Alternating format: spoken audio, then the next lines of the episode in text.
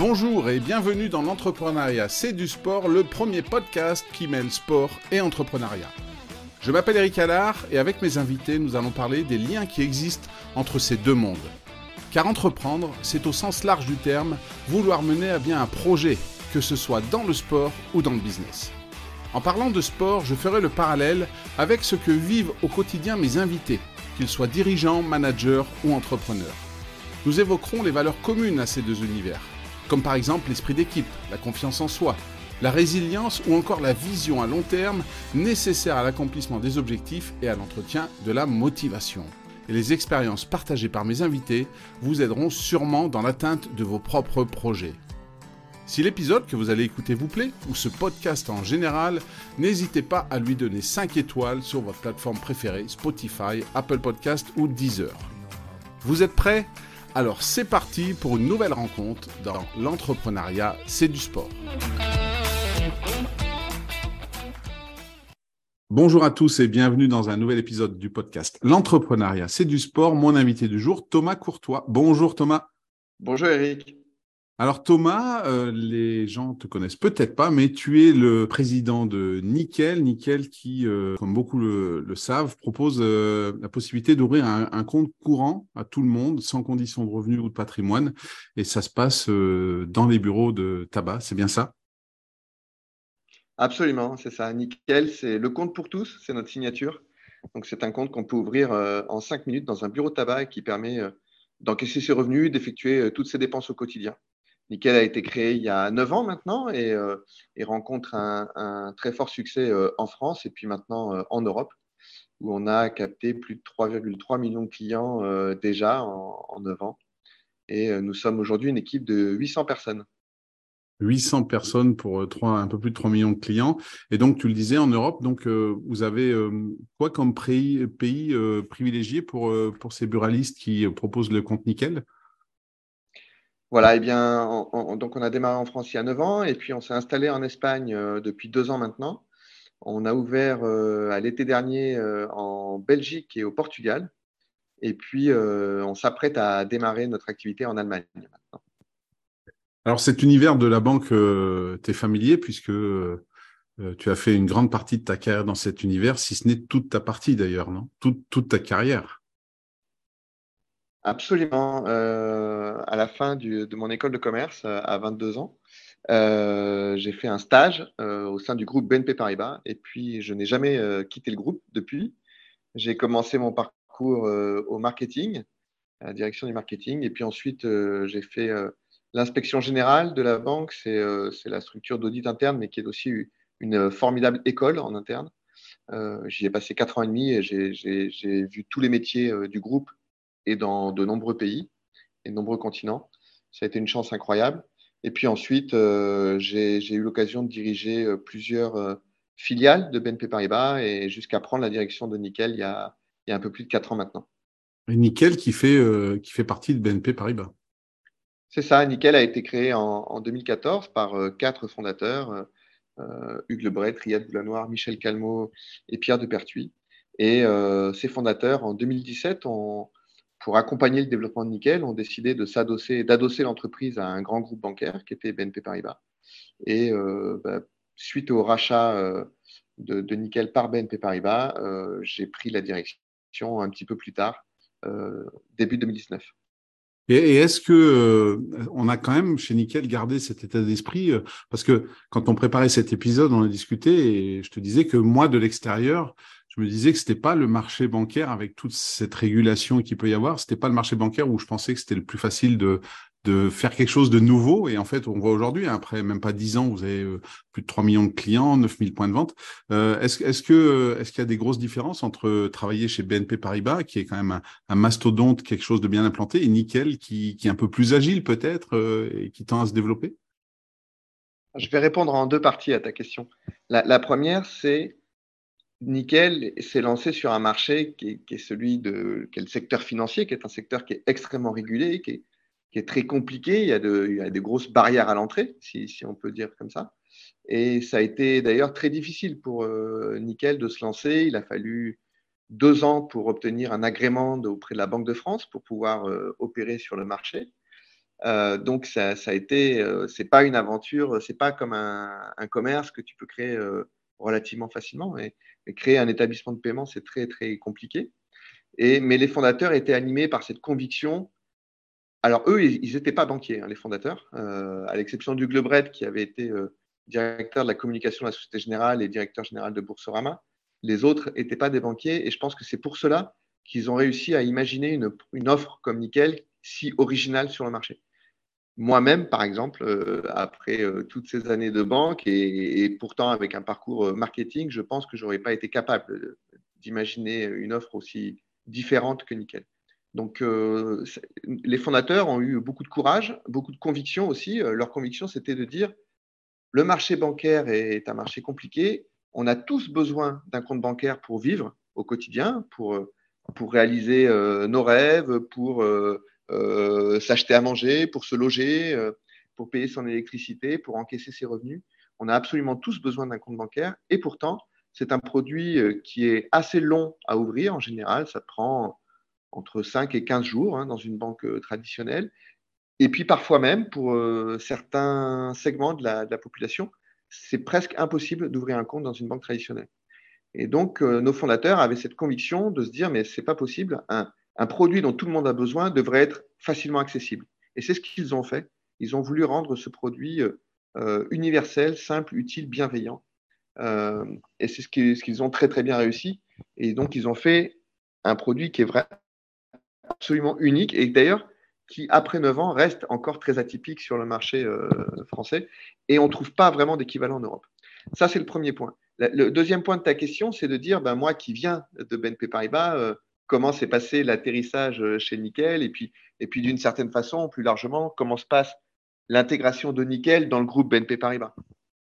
D'abord, pour parler de moi de, de, ce que j'ai retenu, d'abord, je pense que si on, m'a confié la direction de Nickel, c'est que probablement j'avais une personnalité, un style de management et des compétences qui étaient jugées compatibles avec euh, l'ADN de Nickel, parce que BNP Paribas a absolument tenu à ce que ce soit les fondateurs de Nickel qui euh, valident le, prochain dirigeant. Euh.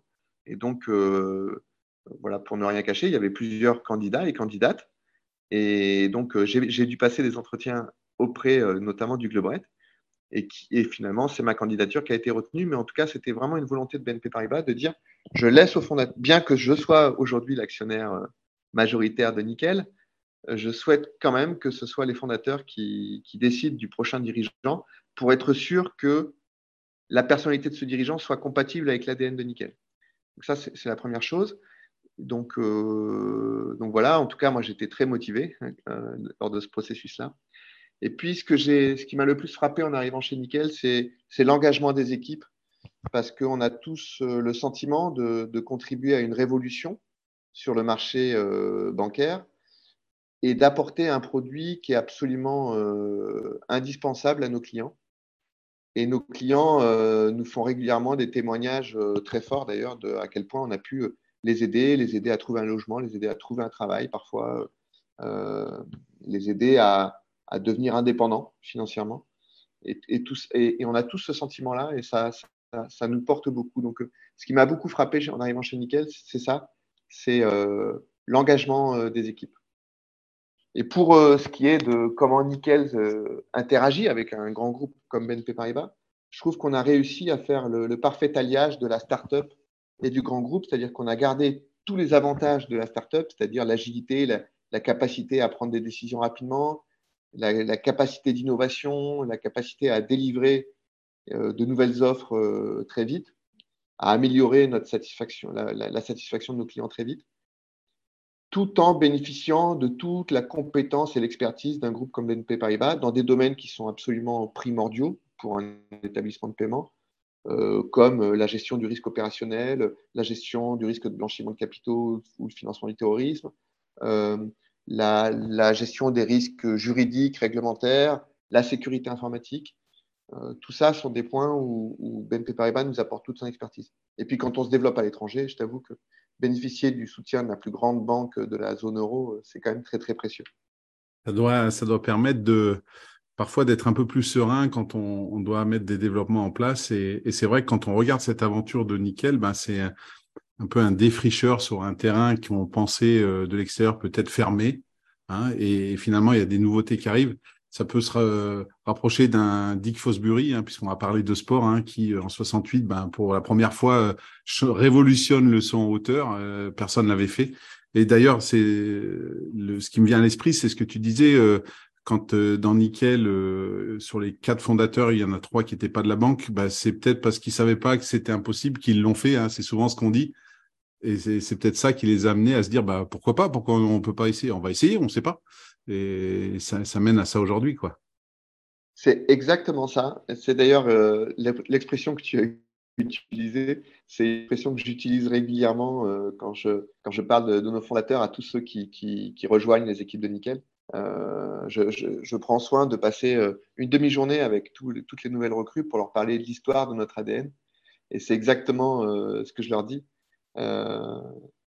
c'est que ils avaient cette conviction très forte qu'on pouvait faire de la banque autrement. et et avec une certaine insouciance probablement, euh, mais avec euh, une motivation euh, démesurée. Et donc, voilà, ils ont leur persévérance à, à payer.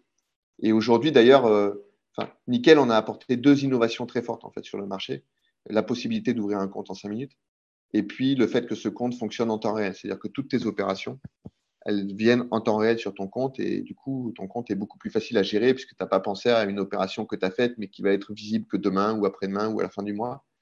Euh, et, ce qui permet aussi d'éviter le risque que nos clients soient découverts.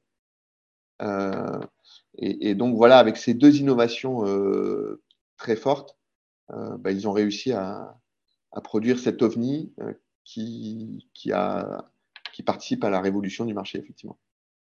Et, du coup, ça a dû être du sport. Et je sais que tu es sportif, que tu aimes le sport.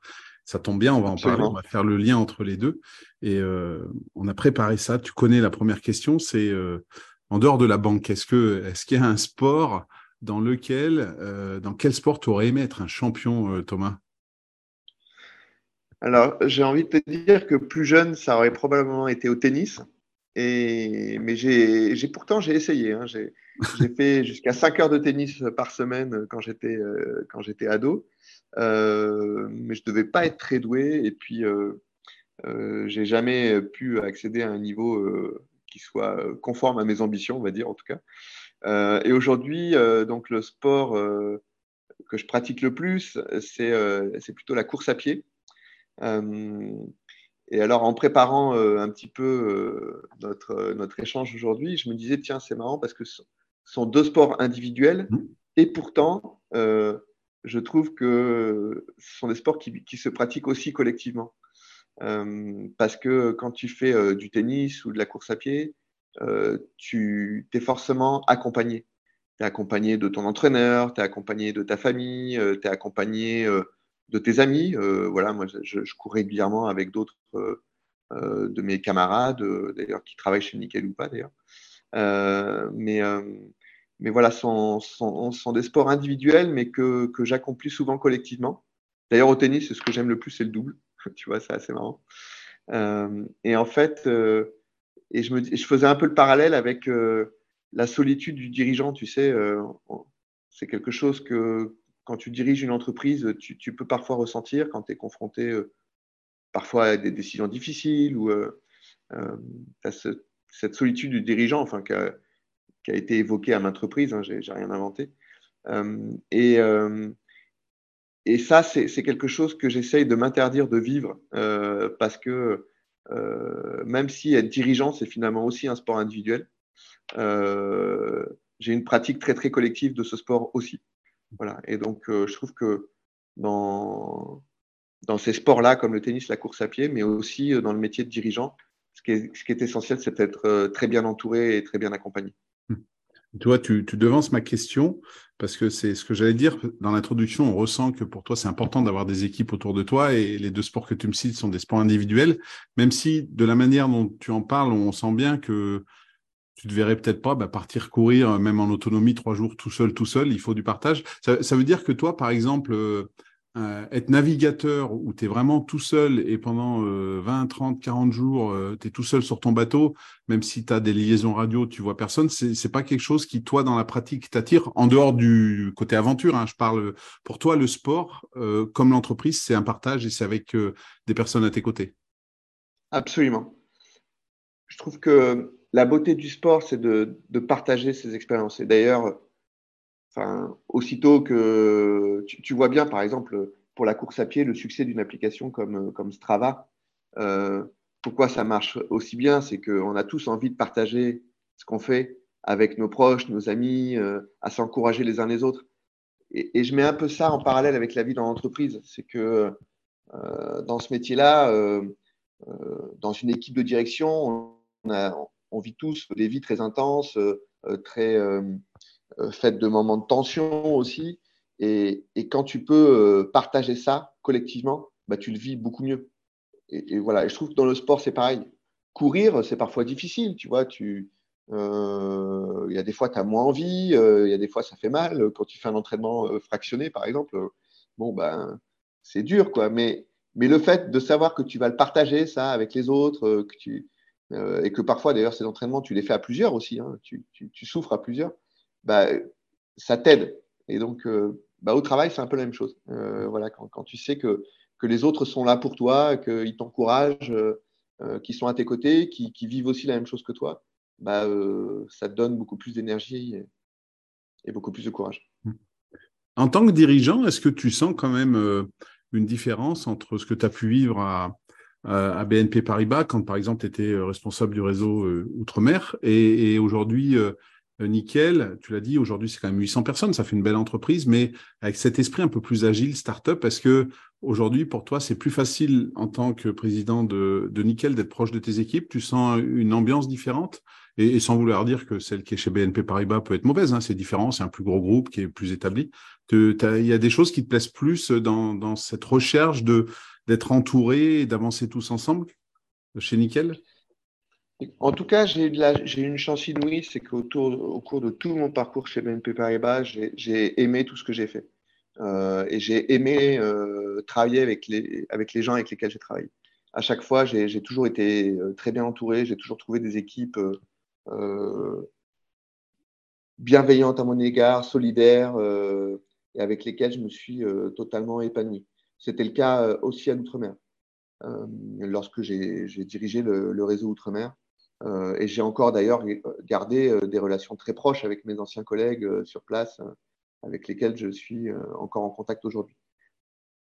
La différence que j'ai trouvée chez Nickel, peut-être, c'est d'abord une entreprise beaucoup plus jeune. et en fait, je, m'amuse souvent à faire le parallèle, mais comme l'entreprise est très jeune, bah, tous ceux qu'on a recrutés sont aussi très jeunes dans l'entreprise, forcément. Euh, et c'est un peu comme un mariage, si tu veux. Euh, euh, tous ces collaborateurs ont choisi Nickel récemment, et nous-mêmes, on les a choisis récemment. Donc, on vit encore cette espèce de lune de miel des premières années d'un mariage, si tu veux, où tout va bien. quand l'entreprise a 100, 200 ans, et que bah, certains des, collaboratrices, enfin certaines des collaboratrices ou certains des collaborateurs son entreprise depuis plus de 40 ans. Il y a parfois quelques aigreurs qu'on pu se, créer, euh, quelques, quelques malentendus aussi, comme dans un couple. Euh, et c'est ce qu'il n'y avait pas chez Nickel. Donc, euh, chez Nickel, tu as une sorte de, dynamisme et d'engagement qui est lié à ça, au fait que, que le projet correspond parfaitement à ceux qui le portent. Ça fait qu'il y, y a, un dynamisme qui est, qui est plus fort que ce que j'ai pu retrouver par le passé, mais je dirais c'est la force des choses. Euh, l'entreprise est beaucoup plus jeune, euh, elle est en plein développement, euh, alors que, la banque traditionnelle est sur un marché qui est quand même aujourd'hui plus mature.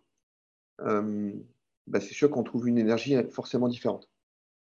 Et toi, quand tu. aussi. Oui, quand tu, quand tu as choisi Nickel, quand tu t'es positionné pour prendre la direction de Nickel, est-ce que tu avais besoin un peu aussi de, de ce coup de boost, de te dire, bah voilà, je vais rentrer dans une entreprise qui est toute jeune, qui, qui bouge, qui se développe, après, après euh, plusieurs années euh, chez BNP Paribas, c'est quelque chose aussi qui t'a challengé, tu t'es dit, ouais, ça, va, ça, va me motiver, euh, je vais pas dire tu sors d'un ronron parce que c'était peut-être pas le cas, mais est-ce que ça a été aussi un facteur déterminant dans ton choix de se dire voilà, ça va rebooster quoi? D'abord, ce qui est marrant, c'est que j'avais pas postulé chez Nickel et, j'étais assez heureux en fait sur mon précédent poste. Tu l'as dit, j'étais responsable des filiales outre-mer de BNP Paribas et, j'étais assez heureux dans, ce poste-là.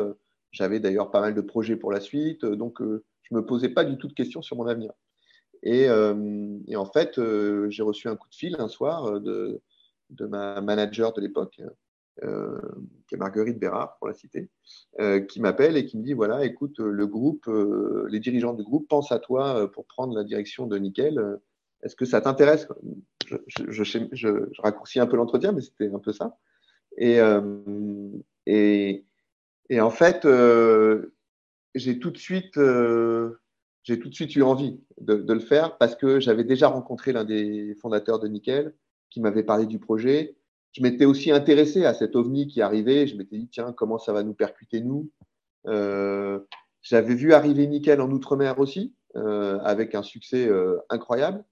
Donc, donc ça m'intéressait beaucoup, Nickel. Et comme le, comme le propose, je ne savais même pas qu'on cherchait un nouveau dirigeant pour Nickel, à vrai dire. Et comme le propose, j'ai d'abord été très flatté, sincèrement.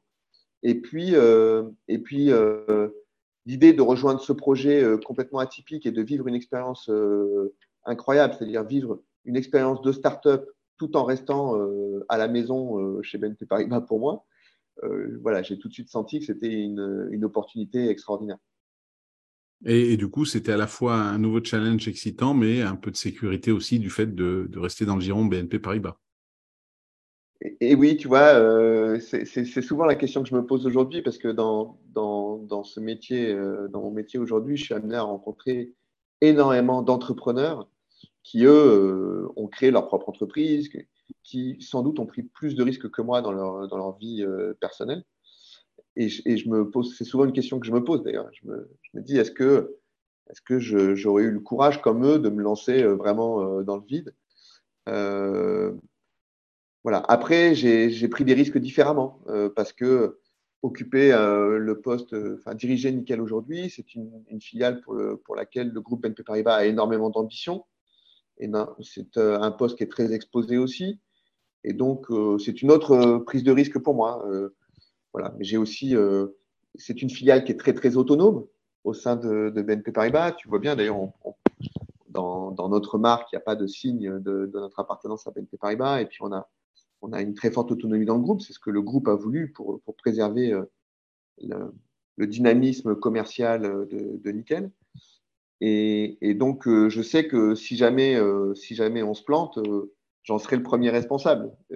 donc, c'est une autre prise de risque dans, au sein d'une famille qui est, qui, est, BNP Paribas, qui est, aussi d'ailleurs pour moi une grande équipe hein, qui m'accompagne. Et donc, donc voilà, c'est vrai que je n'ai pas créé Nickel, j'ai pris un risque qui était peut-être plus mesuré, mais au quotidien, euh, c'est une aventure qui est extrêmement euh, challengeante, euh, si, je peux utiliser ce mot-là. Mais en tout cas, c'est un, un, défi énorme que, que d'accompagner une croissance très forte comme ça. Voilà. Et donc, et c'est ce que j'étais venu chercher et je n'ai pas été déçu.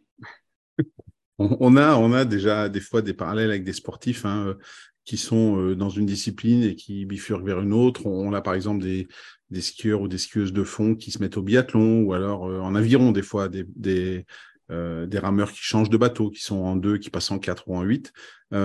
Est-ce que dans ta connaissance sportive, dans tout ce que tu suis comme sport, tu nous as parlé de tennis et de course à pied, est-ce qu'il y a tu as en tête un, un, ou une championne ou champion, euh, soit quand tu étais plus jeune, quelqu'un qui t'a subjugué, qui t'a fasciné, parce que moi je sais, c'est parce que mes parents regardaient, mon père regardait le Tour de France, ben forcément Hino, tout ça, euh, c'était à l'époque. Et euh, ou maintenant, est-ce qu'il y a des champions qui t'inspirent ou qui, qui, pour toi sont, sont des vrais, des vrais personnages? Bah écoute, tu vois, on, a, on avait j'avais moi aussi un père qui regardait beaucoup le Tour de France et, euh, donc très tôt, j'ai été fan de Bernard Hinault. Euh, je trouvais que, donc je ne suis pas très original parce que tu l'as cité, mais, je trouve que c'est vraiment le héros de mon enfance. Bernard Hinault, euh, tu veux, moi j'ai souvenir l'été, les volets fermés de chez moi à regarder le Tour de France en noir et blanc et à me dire est-ce que Bernard Hinault va, gagner l'étape, tu vois, regarder les étapes de montagne. Voilà, donc vraiment, j'ai ce souvenir-là et Bernard Hinault est un champion qui m'a beaucoup marqué. Ce que j'aimais chez lui, c'était que tu sentais une, une motivation, une, une, confiance en lui qui était très forte. C'est quand même une très forte personnalité, Bernard Hinault. Et en même temps, quelqu'un qui jouait collectif aussi. Hein. Enfin, mmh. On a toute cette image avec Greg Lemon. Donc, c'était euh, un, un, vrai champion, un vrai leader, mais qui savait aussi jouer collectif quand il le fallait. Donc euh, voilà, c'est quelqu'un qui m'a beaucoup marqué. Après, euh, paradoxalement, j'ai eu l'occasion dans, mon parcours de rencontrer différents champions, notamment dans l'univers du tennis, qui est BNP Paribas est un grand sponsor du tennis. Donc j'ai eu l'occasion de discuter avec plusieurs joueurs, notamment des joueurs français, qui pas tous, euh, pas tous été numéro un mondial, comme on le sait bien. Mais euh, j'ai eu l'occasion de, rencontrer plusieurs joueurs et qui m'ont aussi euh, profondément inspiré dans les échanges que j'ai pu avoir avec eux. Il se trouve que le week-end dernier, j'ai eu l'occasion de discuter avec Cédric Pioline, tu vois. il y a quelques années aussi, j'avais discuté avec un, autre joueur français qui est beaucoup moins connu, qui s'appelle Stéphane Robert, mm-hmm. qui a fait notamment euh, je crois, un quart de finale euh, à l'Australian Open, huitième ou quart de finale, je ne sais plus. Euh, voilà, mais qui avait été dans les 50 à peu près à l'ATP. Et, et, voilà, donc ils sont peut-être un, champion comme lui et, peut-être moins médiatique, mais j'avais aussi beaucoup appris des, échanges que j'avais pu avoir avec lui. Il se trouve que j'ai eu l'occasion de le rencontrer plusieurs fois, Stéphane Robert. Et il est originaire de Blois, et puis j'ai été directeur régional, moi, pour BNP Paribas à Tours. Blois, c'était à côté. Donc, euh, et, voilà. Et euh, donc, ces, champions-là aussi, même si euh, ils n'ont pas, pas été numéro un dans leur sport, ces champions-là aussi m'inspirent. voilà, j'ai aussi beaucoup appris des échanges que j'ai pu avoir avec eux. Et, quand tu dis que tu as appris, euh, c'est quoi que tu as appris? Qu'est-ce qui te fascine dans les échanges? Dans, euh, Et là, euh, souvent, on me cite, bah oui, des LeBron James, des, voilà, des, des, très très grands champions, des Federer. Toi, tu es. bon, Ino est un grand champion, hein, je ne vais pas dire que ce n'est pas un. Mais comme tu l'as dit, Pioline, je crois qu'il fait une ou deux finales en Grand Chelem. bon, Stéphane Robert un peu moins, mais voilà, Stéphane Robert, quand il fait 50e mondial à l'ATP, c'est quand même de l'investissement, tout ça. C'est quoi qui te plaît dans les discussions que tu as pu avoir avec eux? Bah, euh, euh, c'est de savoir comment ils sont arrivés là, euh, quel est leur quotidien, et puis, et puis notamment dans les échanges que j'ai pu avoir typiquement avec Stéphane Robert. Je vais te raconter une anecdote. mais un jour, donc il jouait un tournoi Challenger à Blois, donc c'est déjà un niveau intéressant. Il y a plusieurs joueurs du top 100 qui, jouaient ce tournoi-là. Et puis lui, il est en quart de finale, je crois.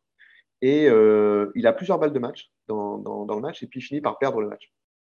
Et euh, donc, comme j'ai eu l'occasion de le croiser plusieurs fois, à la fin du match, je, vais le voir, je lui dis, mais tu dois être euh, effondré, enfin, tu dois être dégoûté d'avoir perdu ce match alors que tu as, eu balles de match. Il m'avait dit un truc qui m'avait beaucoup marqué. Et, je m'étais dit que c'était important aussi dans ma vie personnelle de, retenir ce message-là. C'était qu'il m'avait dit, écoute, non, j'ai aucun regret parce que d'abord, j'ai donné le meilleur dans ce match. Et les balles de match, je les ai bien jouées. C'est juste que mon adversaire a mieux joué que moi. Euh, mais moi, je les ai bien jouées, je les ai jouées à fond, j'ai aucun regret sur mes balles de match. Et, je m'étais dit, waouh, c'est assez fort. Et, c'est vrai que dans notre vie euh, quotidienne, on a, souvent tendance à, ressasser un peu les échecs. Moi, c'est ce que je faisais un peu dans le sport et dans la vie d'ailleurs. Euh, il y a des fois, si tu me rappelles un de mes échecs, j'ai encore du mal à le digérer, si tu veux. Et, lui, je voyais que bah, très vite, il passait à autre chose. Et pourquoi? Parce que, et, c'est sans doute une qualité que j'admire chez, les sportifs, euh, parce que tu as beau être au, au, top niveau, même ceux qui sont au top niveau, euh, tu vois, dans, dans le tennis, euh, il y a quand même beaucoup de joueurs qui finissent le tournoi par une défaite, quoi. Parce qu'il n'y en a qu'un qui finit le tournoi en gagnant euh, sur tous les joueurs qui ont participé.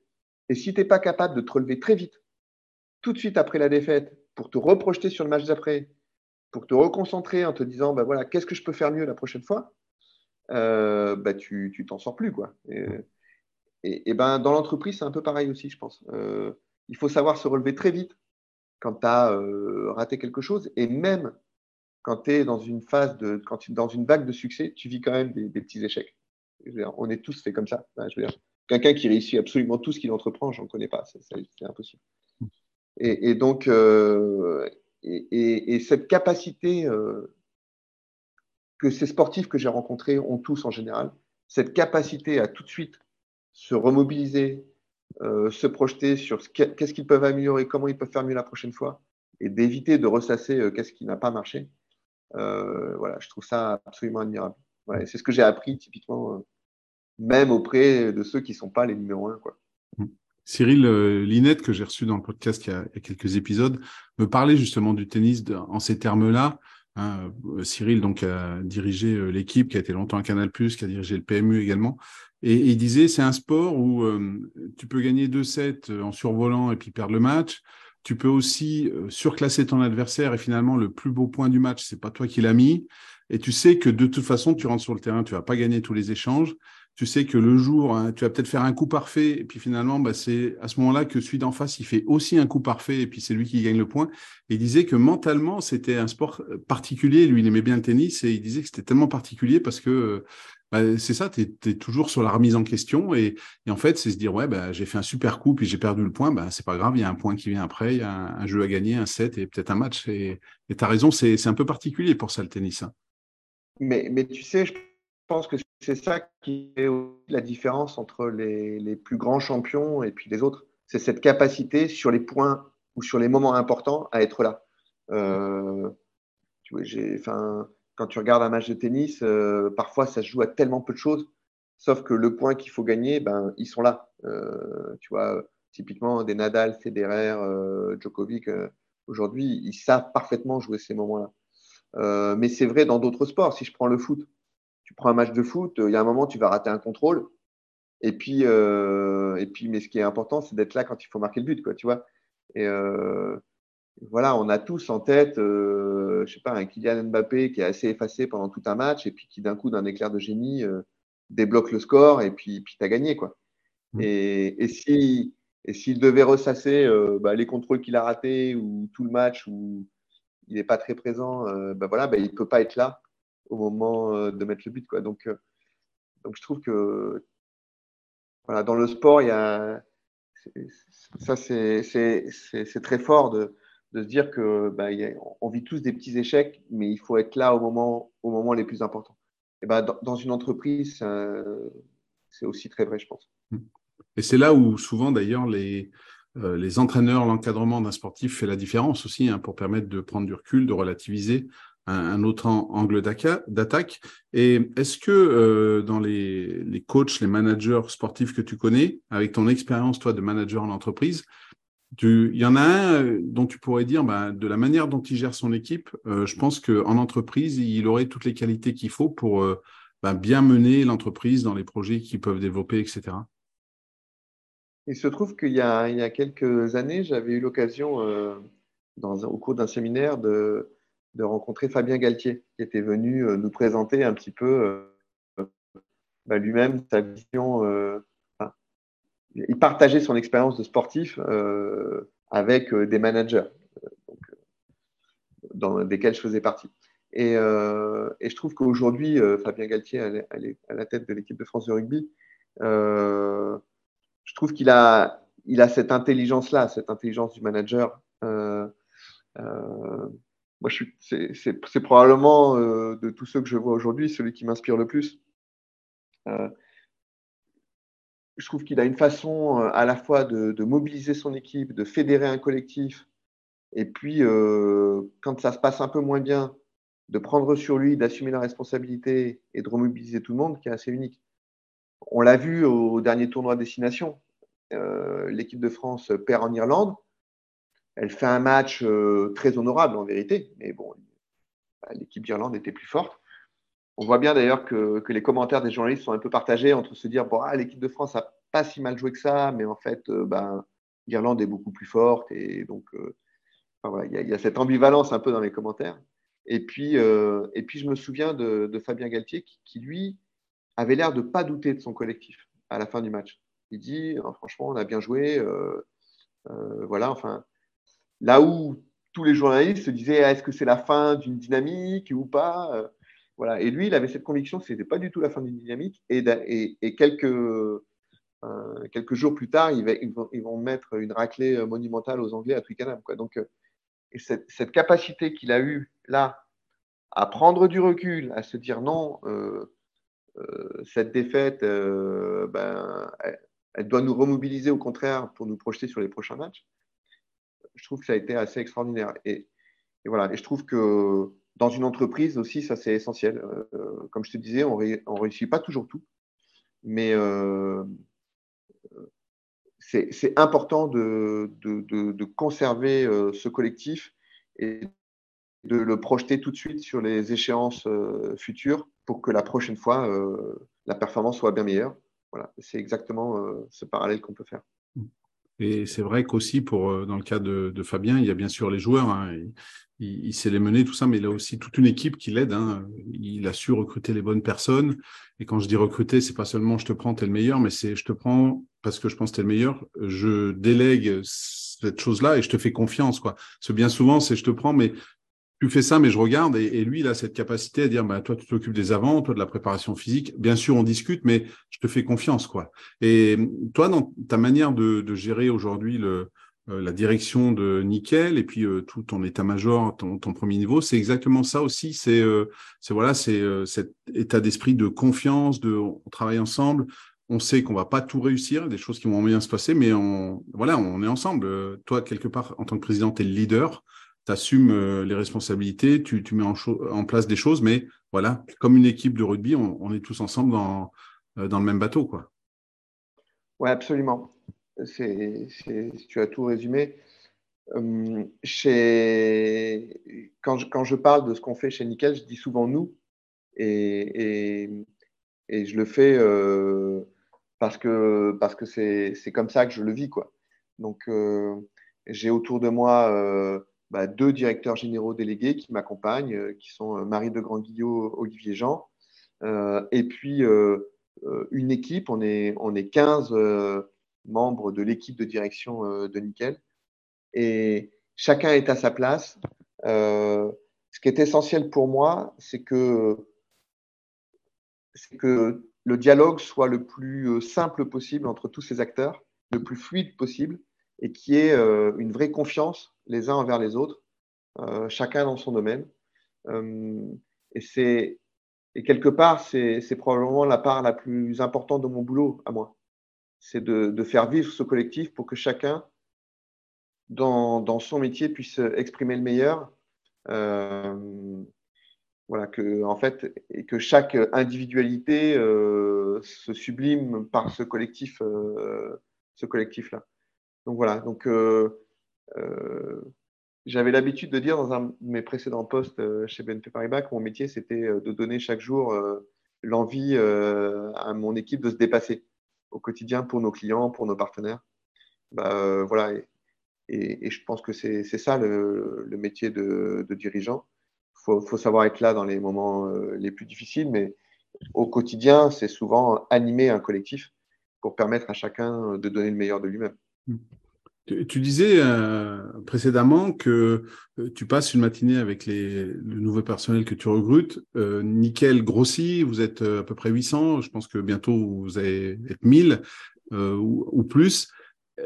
tu arrives à garder cet état d'esprit dont tu parles et cette, cette faculté que tout le monde sente que ben on est on est bien sûr on a chacun une tâche à faire dans l'entreprise mais on est tous ensemble il y a tu as, des manières des petits euh, tips que tu pourrais partager pour dire bah voilà voilà comment moi je fais pour que tout le monde se sente concerné par euh, la petite tâche et il n'y a pas de petit métier il n'y a pas de grand métier et on est tous ici pour faire en sorte que Nickel euh, continue à grandir Ouais, exactement. Ce que tu dis est très fort et c'est quelque chose auquel je suis très, très attaché dans l'entreprise.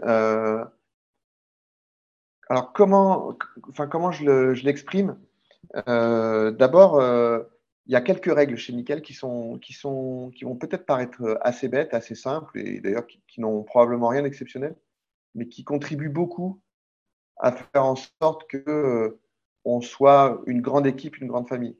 La, la, première règle, c'est que tout le monde se tutoie. Donc, il n'y a pas de Donc, j'essaye de, lisser au maximum les niveaux hiérarchiques.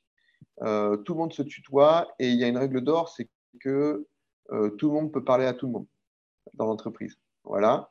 on a personne n'a de bureau individuel, donc on est tous logés à la même enseigne. je vais prendre un autre exemple, c'est que dans la participation aux résultats de l'entreprise, tout le monde touche exactement la même somme, quel que soit ton niveau. Euh, quand on partage les bénéfices de l'entreprise, la participation des salariés, euh, tout le monde touche euh, exactement le même montant.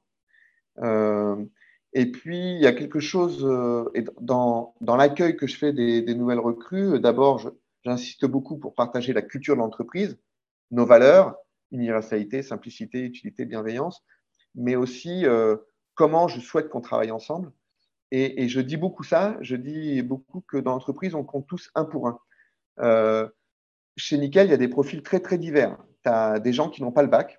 Euh, par exemple, dans nos équipes, euh, dans nos conseillers clientèle, au service client, il y a des gens qui peuvent ne pas avoir le bac. On recrute sur un certain nombre de postes sans condition de diplôme, sans condition d'expérience. On recrute des personnalités. On recrute des gens qui sont ouverts, qui ont envie de, contribuer à un projet collectif. Et au contraire, j'ai des gens qui ont fait les meilleures écoles françaises, voire internationales. J'ai des gens de Polytechnique, d'HEC, de l'école centrale. et voilà. Et pour que tout ce monde, avec des origines très diverses, des, âges très différents, des expériences très différentes, et pour que tout ce monde cohabite, bah, c'est essentiel de fixer quelques règles, des règles de respect et une règle que tout le monde compte pour un. Donc, voilà, chacun à notre poste, on a tous un rôle qui est essentiel pour servir nos clients, euh, développer l'entreprise, euh, satisfaire nos partenaires. Euh, on a tous un rôle essentiel. S'il y a un seul dans l'entreprise qui ne fait pas son boulot, qui ne donne pas le meilleur de lui-même, on est tous perdants. Donc, donc voilà, c'est quelque chose auquel je, je suis extrêmement attaché. Et, et donc, quelque part, je, suis encore convaincu que peut-être qu'on est 800, mais on, est encore les fondateurs de Nickel. C'est une entreprise qui est très jeune et on participe encore à la création de Nickel. Et donc, j'essaye de, de faire prendre conscience à tout le monde, à ces 800 personnes, que oui, on est tous les fondateurs de Nickel et que euh, on, occupe tous des postes différents, mais on donne tous le meilleur de nous-mêmes et on a tous la même place dans l'entreprise. Voilà. Et avec, euh, avec toi, ton, ton, rôle de leader, avec euh, toutes, euh, toutes les qualités que tu as, tu as évoquées euh, tout au long de l'épisode et puis euh, cette vision de développement de Nickel. Est-ce qu'il y a une qualité que tu associes au sport de haut niveau que tu n'as pas, mais que bah, aujourd'hui tu aimerais avoir pour justement participer à tout, ce que tu viens de nous expliquer? Écoute, en tout cas, à titre personnel, une qualité sur laquelle j'ai beaucoup bataillé, c'est la confiance en moi. Et je pense que c'est évidemment une, qualité essentielle aux sportifs de haut niveau. Et donc, moi, je suis très admiratif de ces sportifs qui, qui ont une confiance inébranlable en leur qualité, en leur capacité à, faire quelque chose. Euh, J'ai cité Kylian Mbappé tout à l'heure, mais je, peux citer un Rafael Nadal, un Novak Djokovic, euh, euh, je sais pas, un Kylian Jornet dans l'univers du, du, trail. Euh, Usain Bolt euh, en athlétisme. Usain Bolt dans la course à pied. Ouais. Il se trouve qu'en plus, j'ai eu l'occasion de le rencontrer quand j'étais en, Guadeloupe, d'ailleurs, en poste en Guadeloupe. Euh, Usain Bolt. Mais voilà, ces personnalités qui ont une telle confiance en elles qu'elles ont, elles ont le sentiment que rien ne peut leur arriver. Et, et en l'occurrence, du coup, elles n'ont plus aucun frein euh, pour exprimer leur talent euh, dans le sport. Voilà, ça c'est une qualité que, que moi j'avais moins naturellement, on va dire je te disais, quand j'étais enfant, euh, pourtant avec tout l'entraînement que j'ai eu au tennis, j'aurais dû avoir un niveau correct et que que j'ai pas été capable d'atteindre, sans doute parce que j'ai souvent manqué en moi dans, les matchs, notamment quand j'étais plus jeune. Je sais pas si tu as déjà éprouvé ça, euh, toi, dans ton sport, mais ce sentiment que au moment où le match démarre, tu te dis, mais en fait, je sais plus faire un coup droit, quoi, tu vois. Et je pense que ça a rarement dû effleurer Rafael Nadal, mais moi, c'était quasi systématique. Donc voilà, c'est cette qualité-là que, que, moi bien beaucoup chez les sportifs, sur laquelle j'ai beaucoup travaillé. Alors aujourd'hui, euh, je te rassure, je me sens beaucoup plus à l'aise avec ça. Euh, et, en fait, la façon que j'ai de me soigner, c'est surtout euh, de, vivre euh, des aventures collectives, parce que le collectif te donne aussi beaucoup de confiance en, toi. Et aujourd'hui, d'ailleurs, dans ma pratique du sport, si j'ai choisi la course à pied, c'est aussi que c'est un, sport qui nourrit beaucoup ma confiance en moi. parce que progresser en course à pied, c'est pas très dur, il suffit de s'entraîner, vraiment. Autant, euh, je sais pas, je prends le golf, le tennis, euh, le foot, il y a, une technique. Euh, tu vois, tu as fait du bobsleigh, il y a une certaine technique aussi sûrement à avoir. Mais en course à pied, bon, la technique, elle intervient quand même beaucoup moins. C'est, et l'entraînement beaucoup plus, je dirais, le volume d'entraînement notamment. Et donc, et donc voilà, c'est courir, moi, me, à chaque fois, je me, je, me, je me, pousse un peu. Tu vois, je cours souvent tôt le matin. Et à chaque fois, je me bouscule un peu, mais une fois que tu as fait ton entraînement, tu te dis, ouais, je l'ai fait. Ça te donne une, confiance en toi très forte pour euh, affronter la journée ensuite qui t'attend. Voilà aussi comment je la travaille. Et justement, en course à pied, tiens, on va parler un peu de, toi perso. Est-ce que tu as des objectifs? Est-ce que tu as déjà fait des marathons? Est-ce que tu es un peu trail? Est-ce que est-ce qu'il y a des choses que bah voilà pour le défi sportif, pas forcément le défi performance, mais est-ce qu'il y a des choses que tu as déjà faites ou que tu aimerais faire? Absolument. D'abord, je pense que d'avoir des, objectifs ambitieux, c'est quand même une grande force euh, pour t'animer au quotidien et te motiver à, faire des efforts euh, nécessaires. C'est pareil dans l'entreprise d'ailleurs. Quand tu as un objectif très ambitieux, ça te motive tous les jours à, te préparer à le réaliser, cet objectif. Et, en course à pied, moi, mon objectif, ce serait de courir euh, l'Ultra Trail du Mont Blanc. En tout cas, l'une des courses euh, de l'UTMB, donc j'hésite encore entre l'OCC ou la CCC. Alors les spécialistes apprécieront, mais c'est 60 km pour l'OCC et 100 km pour la CCC. Euh, voilà, et donc bah, le, week-end dernier, par exemple, j'ai fait une des courses qualificatives à l'UTMB. voilà, et c'est ce qui me permet aussi d'aller de, dehors quatre fois par semaine pour me préparer à ce challenge-là qui me fait clairement rêver. Quoi. Donc voilà, donc ça c'est mon petit rêve perso. C'est 2024 C'est 2024, voilà. J'essaie de me qualifier pour, euh, pour 2024. Bon, il y a, y a des points à marquer et puis il y a un tirage au sort ensuite. Et, puis j'essaye aussi de me qualifier pour le marathon euh, pour tous, qui est organisé par euh, Paris 2024.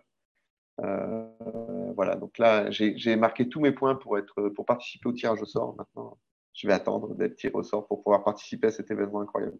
Bon, bah, peut-être que sur les, les deux tirages au sort, si tu as les points suffisants, il y en aura peut-être un, voire les deux qui marcheront. C'est tout, le, tout ce que je te souhaite. Ça, c'était côté euh, perso, euh, sportif.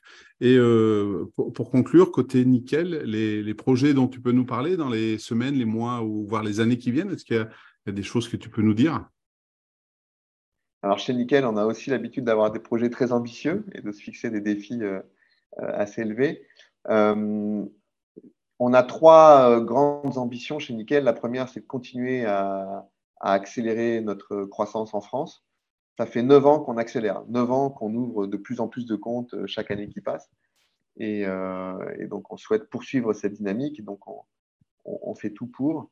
on souhaite aussi poursuivre notre développement à l'international. Donc, on, va être présent dans, cinq pays là, très rapidement. Et puis, et puis le, dernier point, euh, c'est un peu nouveau pour nous, mais euh, nickel, aujourd'hui, on a, réussi un défi incroyable qui est de démocratiser le compte courant, de le rendre accessible à tous.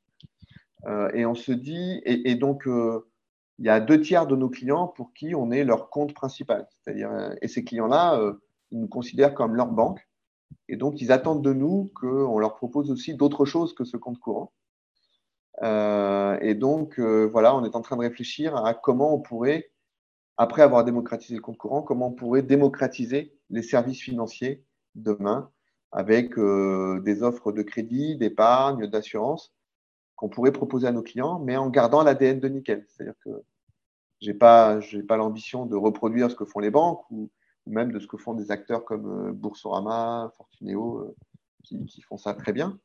Euh, mais comment nous, on pourrait euh, rendre euh, accessible, simple, utile, bienveillant le crédit, l'épargne ou l'assurance pour nos clients. Voilà, c'est le prochain défi. Donc voilà, c'est encore un peu faire de la banque autrement, mais sur des univers de besoins qui sont bah, d'aider nos clients à réaliser leurs projets, à se protéger pour l'avenir. voilà. Donc, il faut avoir confiance en toi et en tes équipes pour réaliser tous ces projets. Absolument. Euh, ce sont des ambitions très fortes et, et on s'entraîne beaucoup tous les jours pour réussir ces, ces objectifs-là. Eh ben, c'est une, histoire qu'on qu'on pourra suivre, que les auditeurs pourront suivre, puisque comme d'habitude, je partagerai euh, les liens qui permettent de suivre Nickel, mais également ton parcours et peut-être ton parcours à l'UTMB l'année prochaine ou au Marathon pour tous à Paris. Et euh, en tout cas, Thomas, je te remercie pour cet échange. Merci Eric, c'était un plaisir euh, d'échanger avec toi. J'étais très heureux de faire ce podcast. Eh ben, plaisir partagé. Et à tous les auditeurs, je vous donne rendez-vous très vite pour un nouvel épisode de L'entrepreneuriat, c'est du sport.